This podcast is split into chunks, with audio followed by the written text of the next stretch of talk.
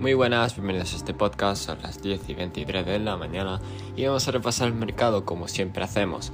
Empezamos con Bitcoin diario, pero antes de ello, recordemos que ayer la Fed subió las tasas 25 puntos básicos de nuevo y que dijo que eh, podrían ser las últimas o quedaría una subida más y luego bajarían las tasas, pero Yellen luego hizo una contradicción eh, totalmente de esto. También eh, cabe resaltar que dijo que el sistema bancario era eh, fuerte y sólido, cosa que no es así. Pasando ya al análisis de los activos, bueno, pues en Bitcoin ayer tuvimos una volatilidad inmensa. Eh, hoy apertura alcista. Yo, sinceramente, opino que si sigue rankeando un par de días más así, será una distribución y, yo creo que iríamos ya para pillar un retroceso en el diario. Zona de los 23.500, 24.000 quizás, ¿vale? Si me voy a los índices, bueno, pues eh, volatilidad extrema.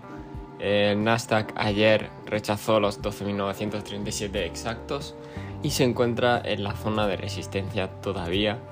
Y veremos a ver porque si le pasa el tiempo y no sube, se significaría otra distribución.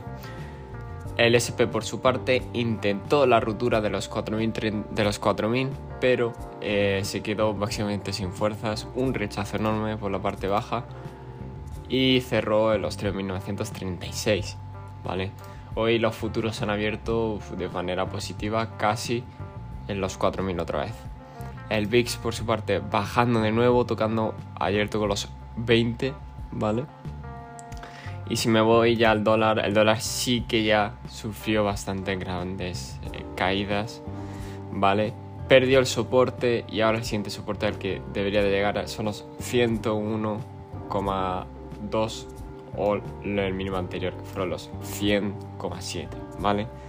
Esa zona por ahí que sigue bajista.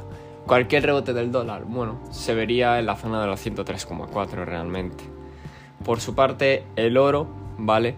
que empezó a bajar, ha vuelto a eh, rebotar prácticamente porque me imagino que la gente no habrá confiado mucho en las palabras de Powell y se habrá seguido refugiando en el oro. Actualmente contra resistencia de los 1980, así que tocará esperar. Por último, el petróleo, vale, petróleo.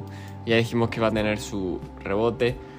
Eh, o más bien por la zona de 75 o más bien por la zona de los 80.